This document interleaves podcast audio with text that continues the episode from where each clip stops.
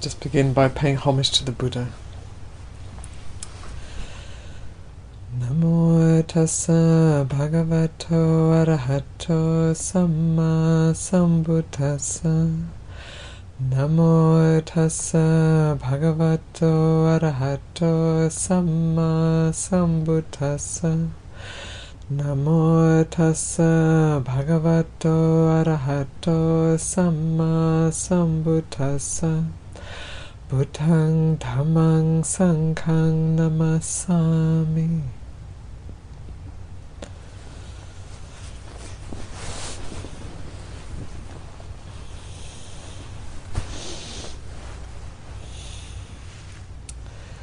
So we have stepped over the threshold into 2021. Not. Uh, sorry, sorry, sorry. What am I talking about? Was away from 2021, behind us into 2022, indeed. We've stepped over the threshold into 2022. That number has a sort of a stability to it in my experience. It feels kind of a bit more stable. All those twos.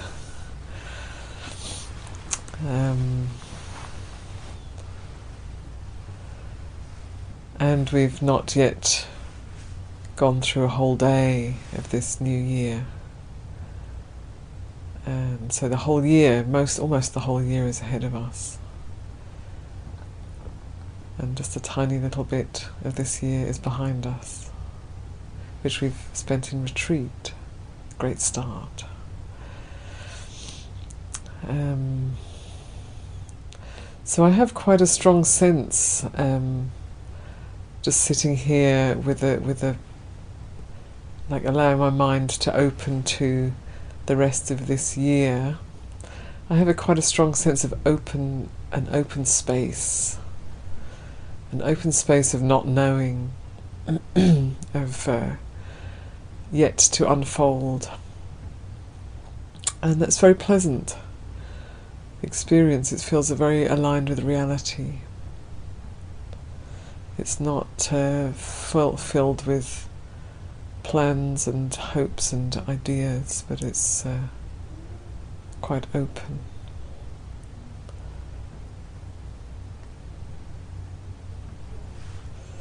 So, you know, we are we are shaping our life in every moment.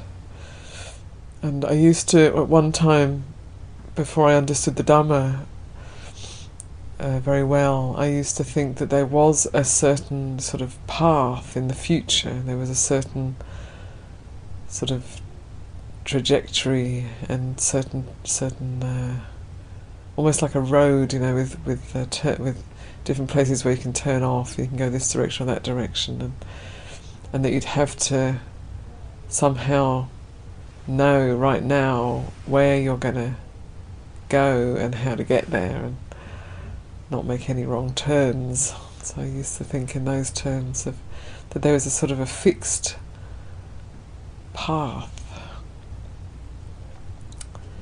And then uh, that if, if one thinks in that way, it brings up a lot of doubt because then you're, why am I doing? Am I going in the right direction? Is this the right way? Is this? Am I doing the right thing?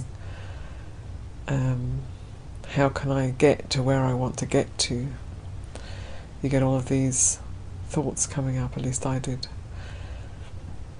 Um, but the future is yet to unfold and it's not like it's a fixed future that uh, destiny that we're going to ine- you know have inevitable circumstances except it one there's one inevitable circumstance and that is that we will die this body will die there's no way around that so that's inevitable but uh, when that happens how that happens where that happens that we can't know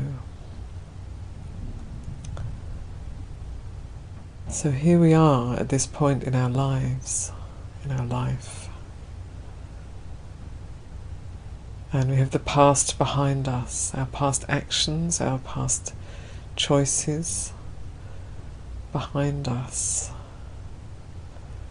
And we're right here, right now, in this place, in this situation, with this, uh, with these particular strengths and weaknesses, just like this. And the future is uncertain.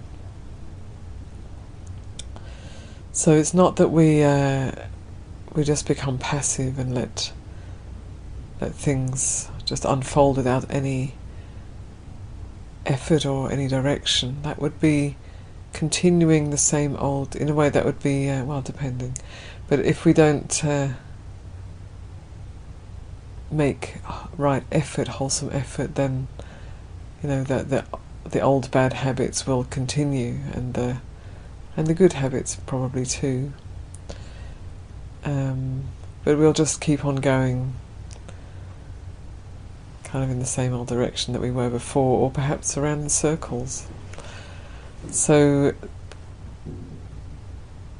you know, how we attend to this moment influences our, you know, our present and our future, and it influences our own experience and the experience of those who we come into contact with. So, what we do with this situation is very, very important every moment.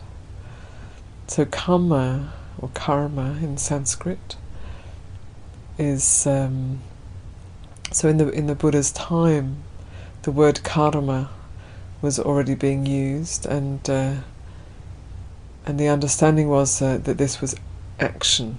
So what you do is your karma. Karma is, uh, is another word for action or to do. And then the Buddha brought an, other, an extra nuance to it, which is very important, and that is uh, the nuance of intention. So, what you do with with what intention? So, if, you know, one can do the same thing with several different int- intentions and have quite different karmic results. So he was pointing to how we uh, attend to our experience and, and what our intention is in how we attend and how we respond to what we meet in the moment. So we tend to use this word karma in a way, or karma, in a way that's a little bit uh, slightly misaligned. So you say, oh, it's their karma. You know, something happened. Oh, it's it's their karma.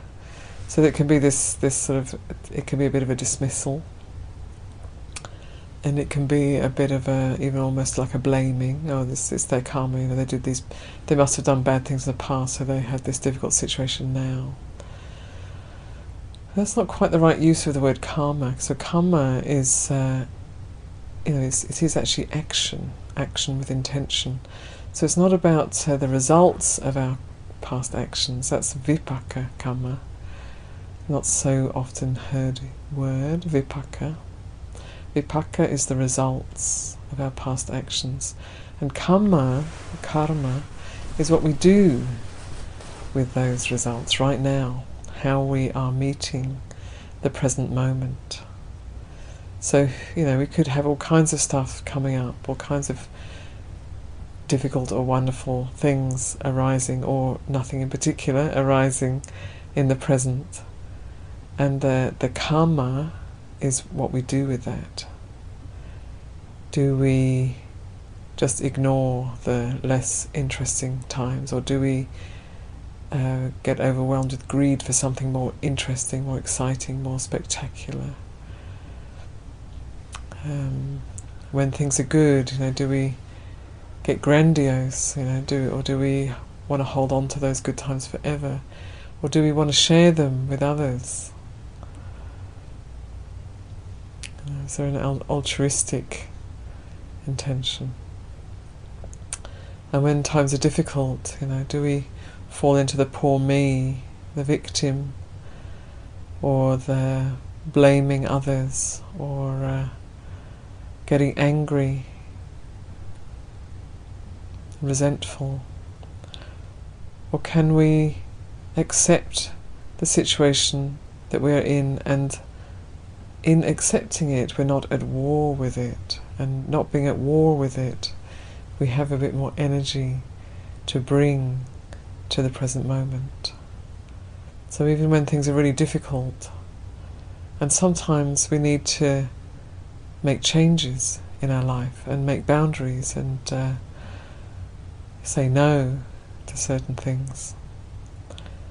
But if we're at war with the situation we're in, we're, we're kind of in, very entangled. So instead of fighting the situation, we recognize this is painful. I don't want to be in this. So, how can I best meet this in a way that will help things to move on? So, that is the, the karma that we bring to the present moment, the action with intention that we bring to the present moment. And uh, you know, if, if our if our action, if our intention is, you know, overwhelmed with greed, hatred, and delusion, or any of the any combination of the three, then the result is going to be dukkha. It's going to be unsatisfactory. It's going to be perhaps painful. And this is just a law of nature. We can't really get around that. And it's not that it'll necessarily uh, feel like that immediately. We might feel great for a little while, but sooner or later it's going to come and kind of whack us from behind or from the side. And uh, so the Buddha is really strongly guiding us, urging us to be clear of our intention in the present moment, of how we meet this moment. Because how we meet this moment changes everything.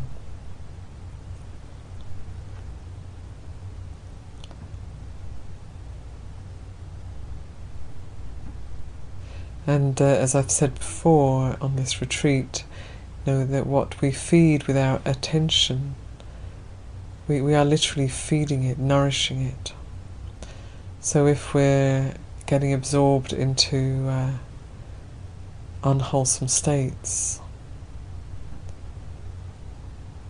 getting lost in fantasies or um, thoughts of harm or resentment or self pity, then uh, we're, we're nourishing those unwholesome qualities we're, we're missing the, the beautiful and powerful, sparkling presence. Because our mind is not here, it's, uh, it's caught in a story of how things should be and how things shouldn't be. And it takes a certain faith actually to to trust that if we just really if we're really present we'll know what to do, we'll know how to respond. That there's a there's a deeper wisdom than our thinking mind, than our rational mind, that actually understands and knows how to respond to life. And that if we're aligned with you know, if our values are aligned with integrity, aligned with ethics and integrity, then the response will be within that, within that framework.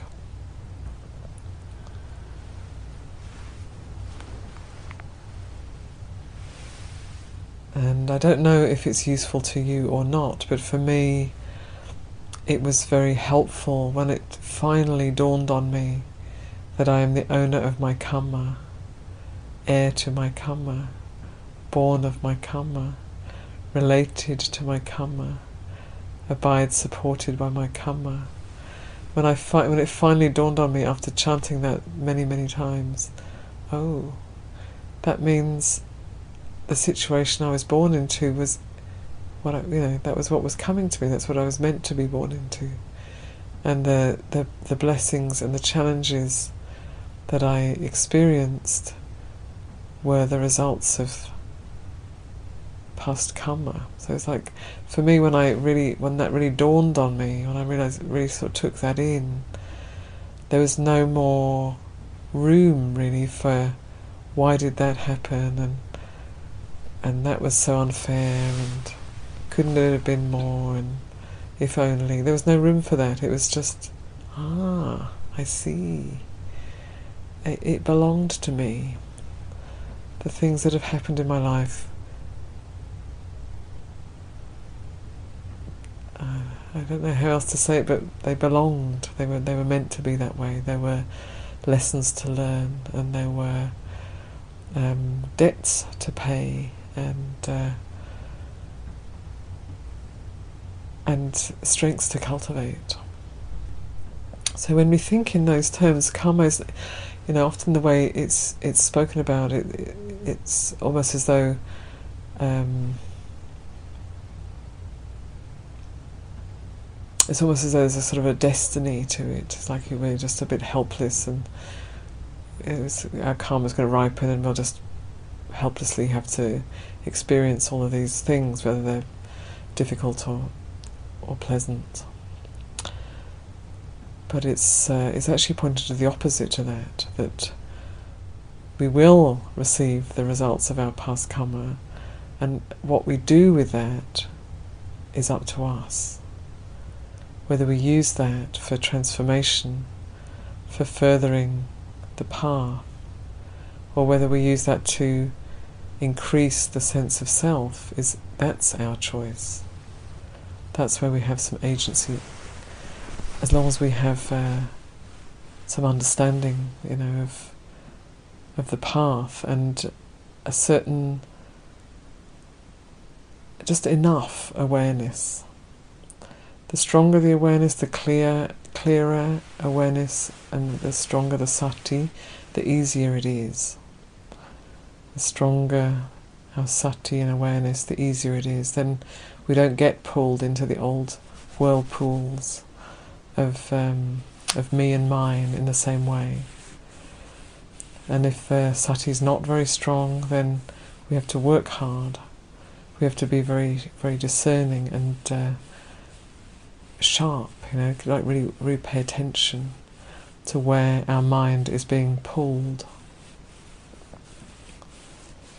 But the the karma is for us to make right now, here and now. And uh, you might think, well, why would I want to make karma? I want to end karma. I don't want to make karma. I want to be done with that whole karma business. So. Uh, just like that little beautiful nutshell teaching uh, that I said earlier in the retreat, to refrain from doing harm, to do good, and purify the mind. This is the teaching of all the Buddhas. So everything we need to know in some ways is right there. I mean, we do need more detail, but it's it's kind of the nutshell. And so that's saying stop making unwholesome karma make wholesome karma. It's not saying don't make wholesome karma. Make wholesome karma. Generate good karma here and now, and purify the mind. That's the ending of karma. That's when we're not uh, we're not adding and we're not taking away. When we're just with. When there's a, when there's a, when we've built up a strong enough foundation that there can just be a a full presence with without uh, the pushing and pulling, wanting and not wanting, becoming or wanting to annihilate. You know, all of those things. When there's the purification of karma, when there's the purification of the mind, it's like those things are just burning up in consciousness. So it can be that there's um, strong things arising, but they're just being held in awareness. So they're just uh, I think Ayya Santacitta mentioned it actually in her talk about uh, uh, about um, a couple of days ago. Uh, the fire, you know, you can contain the fire. You can put the fire out, or you can just contain that fire and it'll burn out on its own. So that's like purifying the mind. You just you just don't give it any more fuel, and, and it eventually it just burns out, burns away.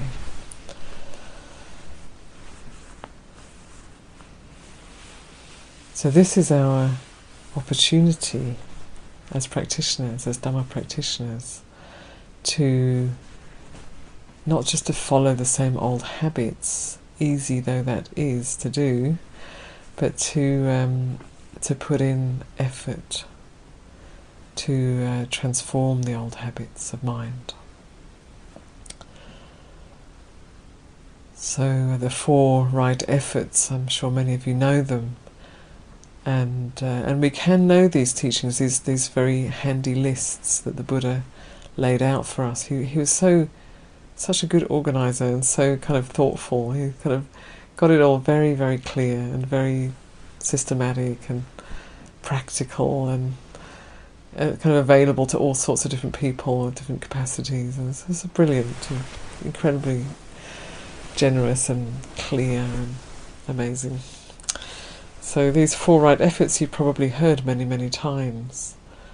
And it may be that even having heard them many times, you, you don't really practice them, perhaps. Or perhaps you do sometimes and then you forget, you know, if you're like me. Do it for a while and then, oops, forgotten, oh, uh, that old thing again. And then, so it's good to be reminded, even of these very simple teachings. So those four right efforts to be uh, practiced here and now. So the first being the effort to uh, not arouse unwholesome states that have not yet arisen. So to not lay the ground for unwholesome states to arise that have not yet arisen. And this is a kind of an interesting one because it can seem a little obscure at first.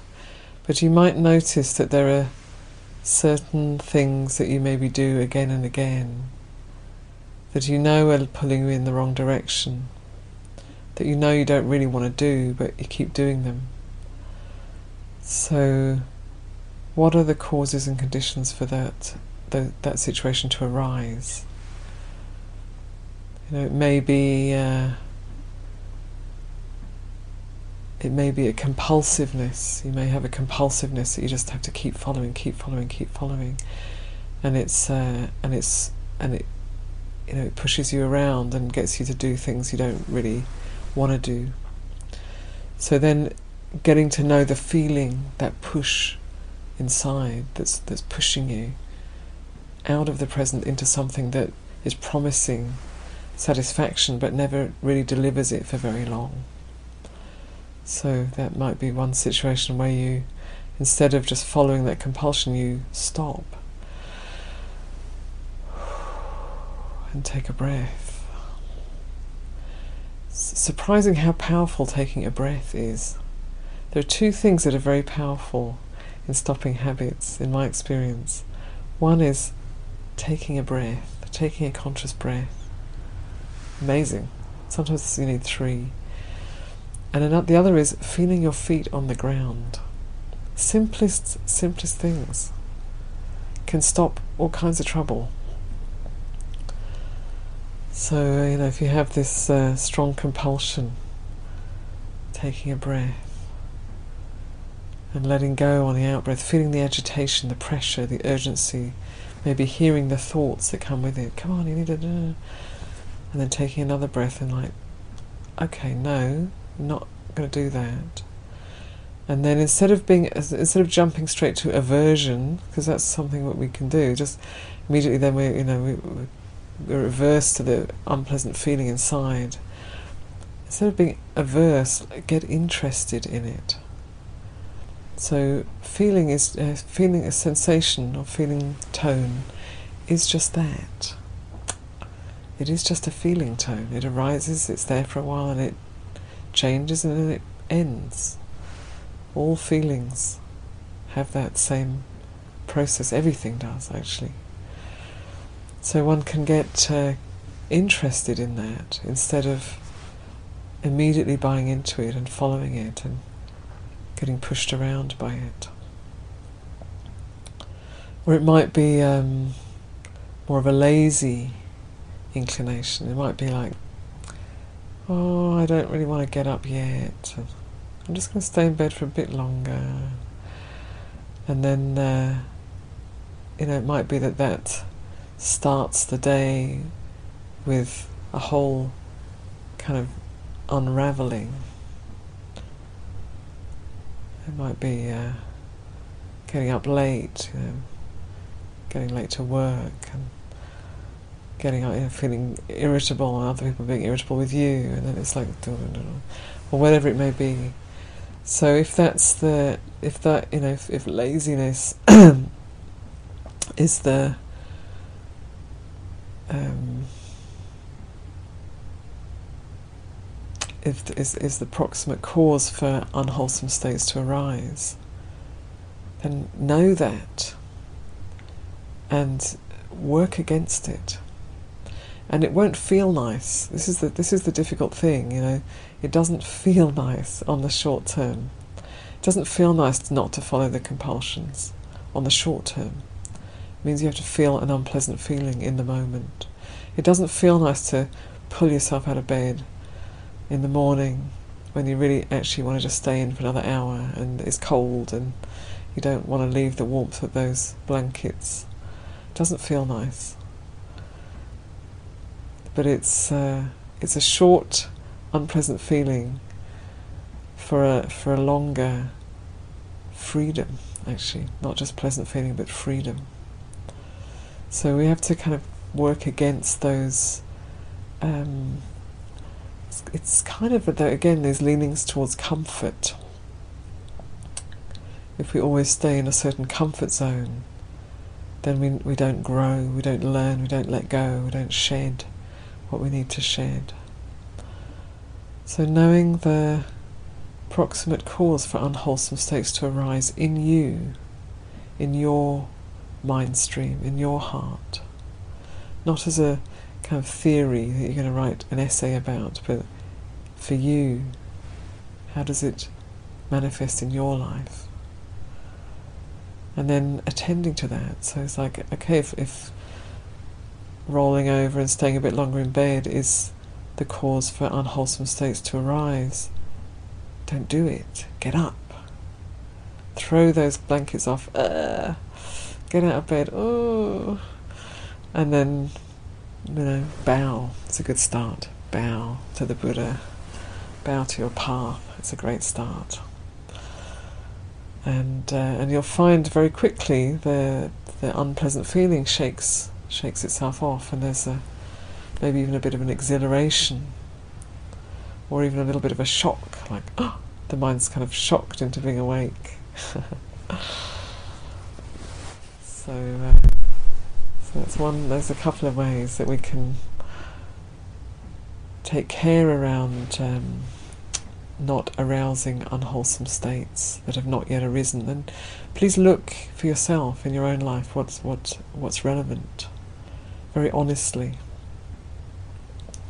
And then there's recognizing the unwholesome states that have arisen. So. Uh, know, sometimes conditions are really challenging, and they can sometimes can be kind of chronically challenging.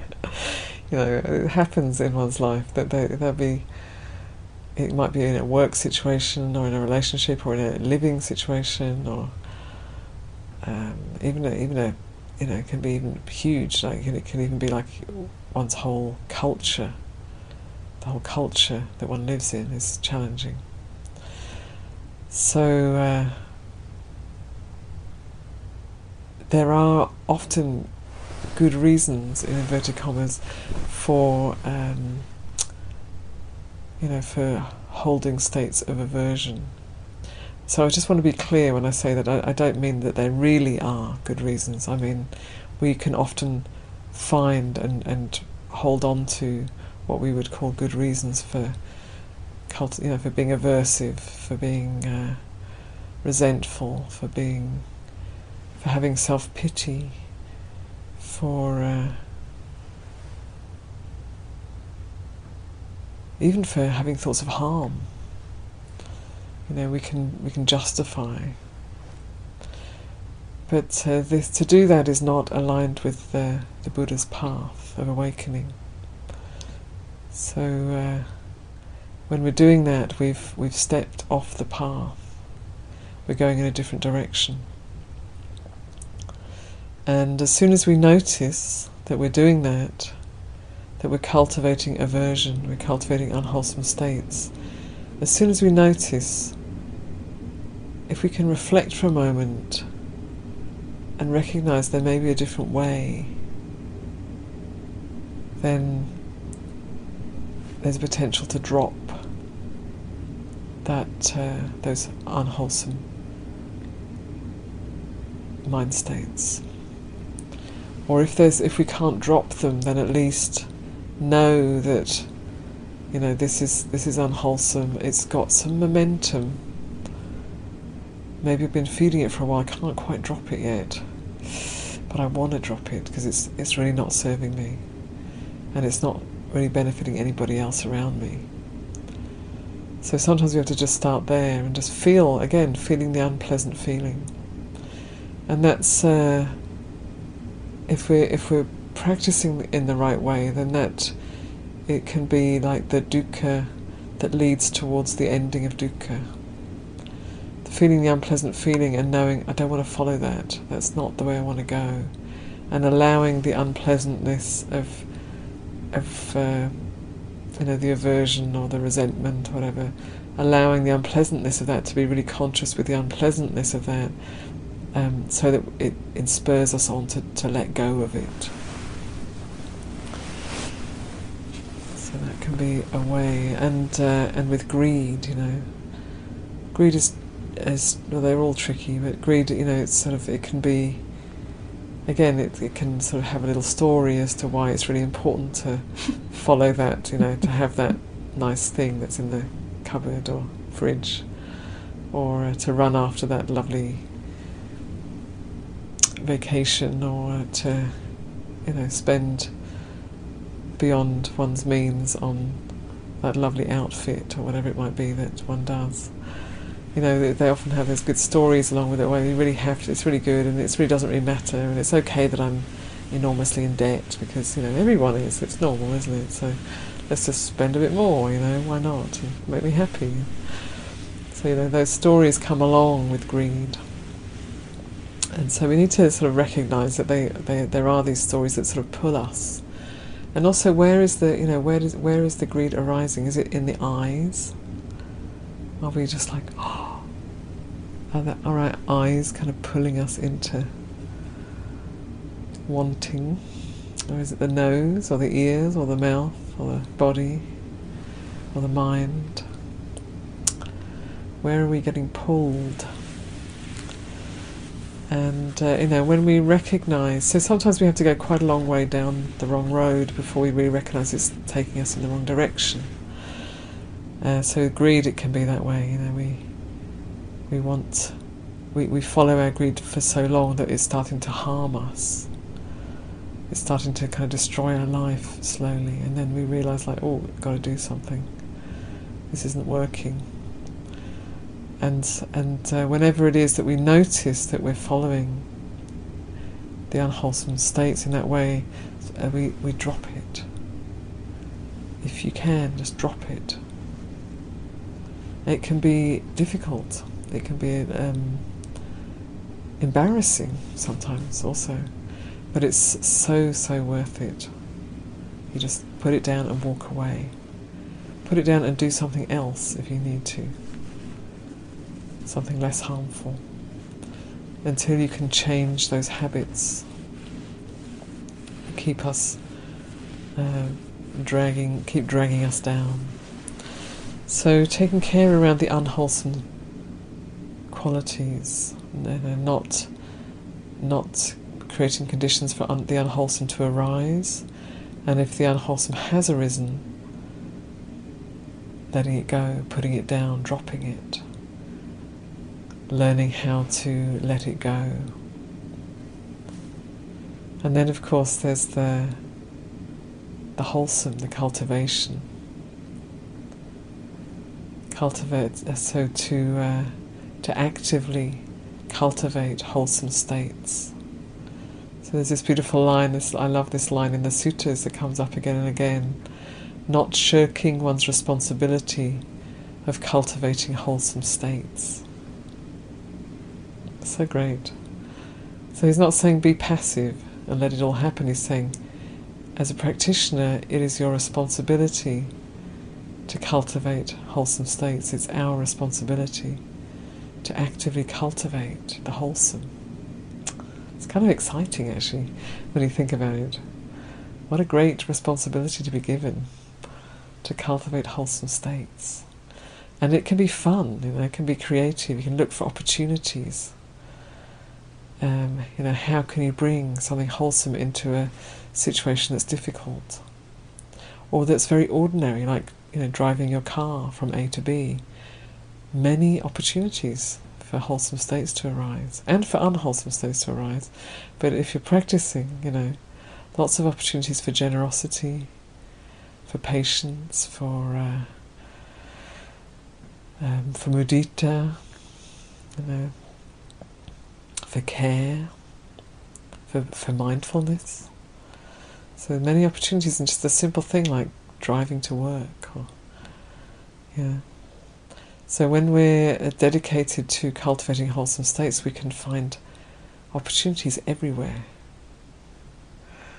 it can be quite fun, and you, and you can you know there can be like it doesn't you don't have to um, make announcements about it. You know, nobody needs to know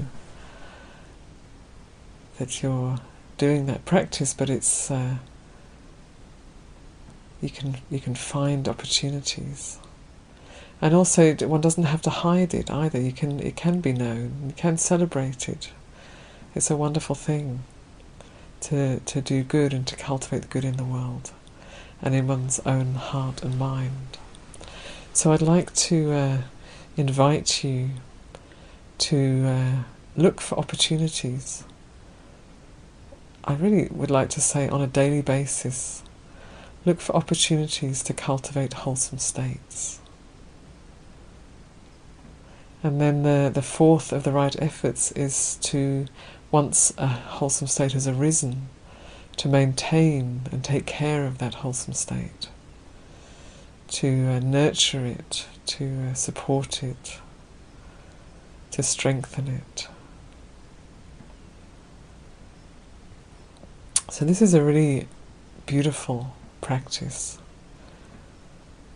And, uh, and they work together, these four. So, if we don't diminish the unwholesome, it's quite a hard work to cultivate the wholesome. But if the unwholesome has been diminished, a situation, a given situation that might arise, you know, if we, if, so say a, a situation arises in our life which is challenging, happens once in a while, doesn't it? so a situation arises that is challenging, and then there are these different possibilities to respond. We can let it bring up all of our unwholesome states we can blame, we can uh,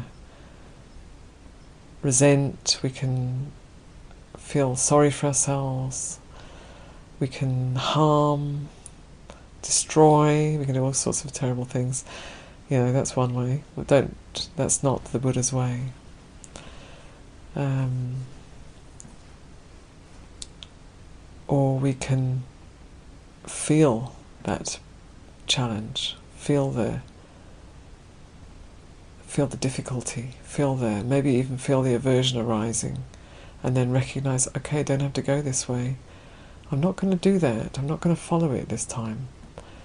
So, what if I just override my aversion and do something, or say something, or even think something that's opposite to that? So, I learnt this actually from uh, um, someone called Billy Billy Fitz uh, in Liverpool. He taught me many years ago this practice of replacing one thought with another thought. At the time, I thought, mm, not sure about that. That doesn't sound quite right. But it's actually very, very good practice. So you've got one thought in your mind, and you don't have to follow that. So you put in another thought, a thought that's wholesome, a thought that's further leading. So the same situation, instead of you know, spiraling down into our unwholesome states. Okay, how can I, um, how can I either develop something good, some strength here, in responding in a skillful way, or bring something good to the situation that might help to change it, to transform it. And then, uh, whether it's received or not, how do I maintain that in my heart? Whether it's recognized or not, whether it's appreciated or not, how do I maintain that wholesome quality in my heart? Because we're not doing it to get a, a you know to get a pat on the back. We're doing it because it's aligned with freedom, joy, peace. Leads in that direction. So uh, those four right efforts are in, in a way the the kamma that we bring to each moment. And our attention is essential as part of the process. If we're not paying careful attention, we'll just follow old habits. And if we're paying careful attention, we have a choice in the moment which direction we're going to go, what we're going to cultivate and what we're not going to cultivate. And then, uh, you know, as we cultivate the wholesome states and as we gradually free ourselves from those old habits of um, that well those those things that pull us back that weigh us down then we we have more possibility more agency to uh, allow the purification of mind and also as we develop a stronger awareness you know it's the awareness itself that is that which purifies the mind so the stronger our awareness is, the stronger our sati is, the the easier it is, the more accessible it is to just let that stuff burn up and and end.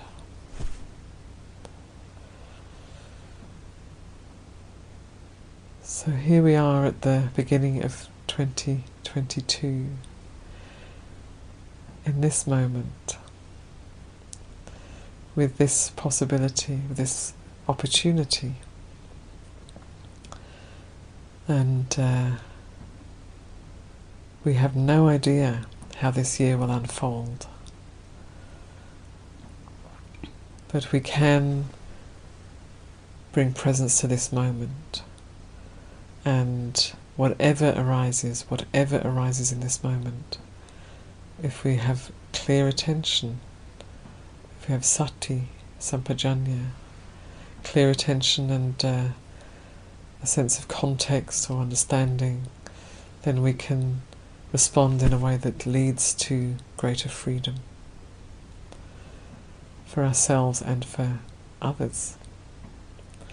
So I would like to uh, offer that challenge to you today and to me for this year to, to cultivate those four right efforts and to let them transform your path and your practice and your life and the lives of those around you.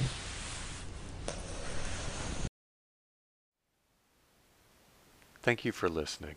To learn how you can support the teachers and Dharma Seed, please visit dharmaseed.org slash donate.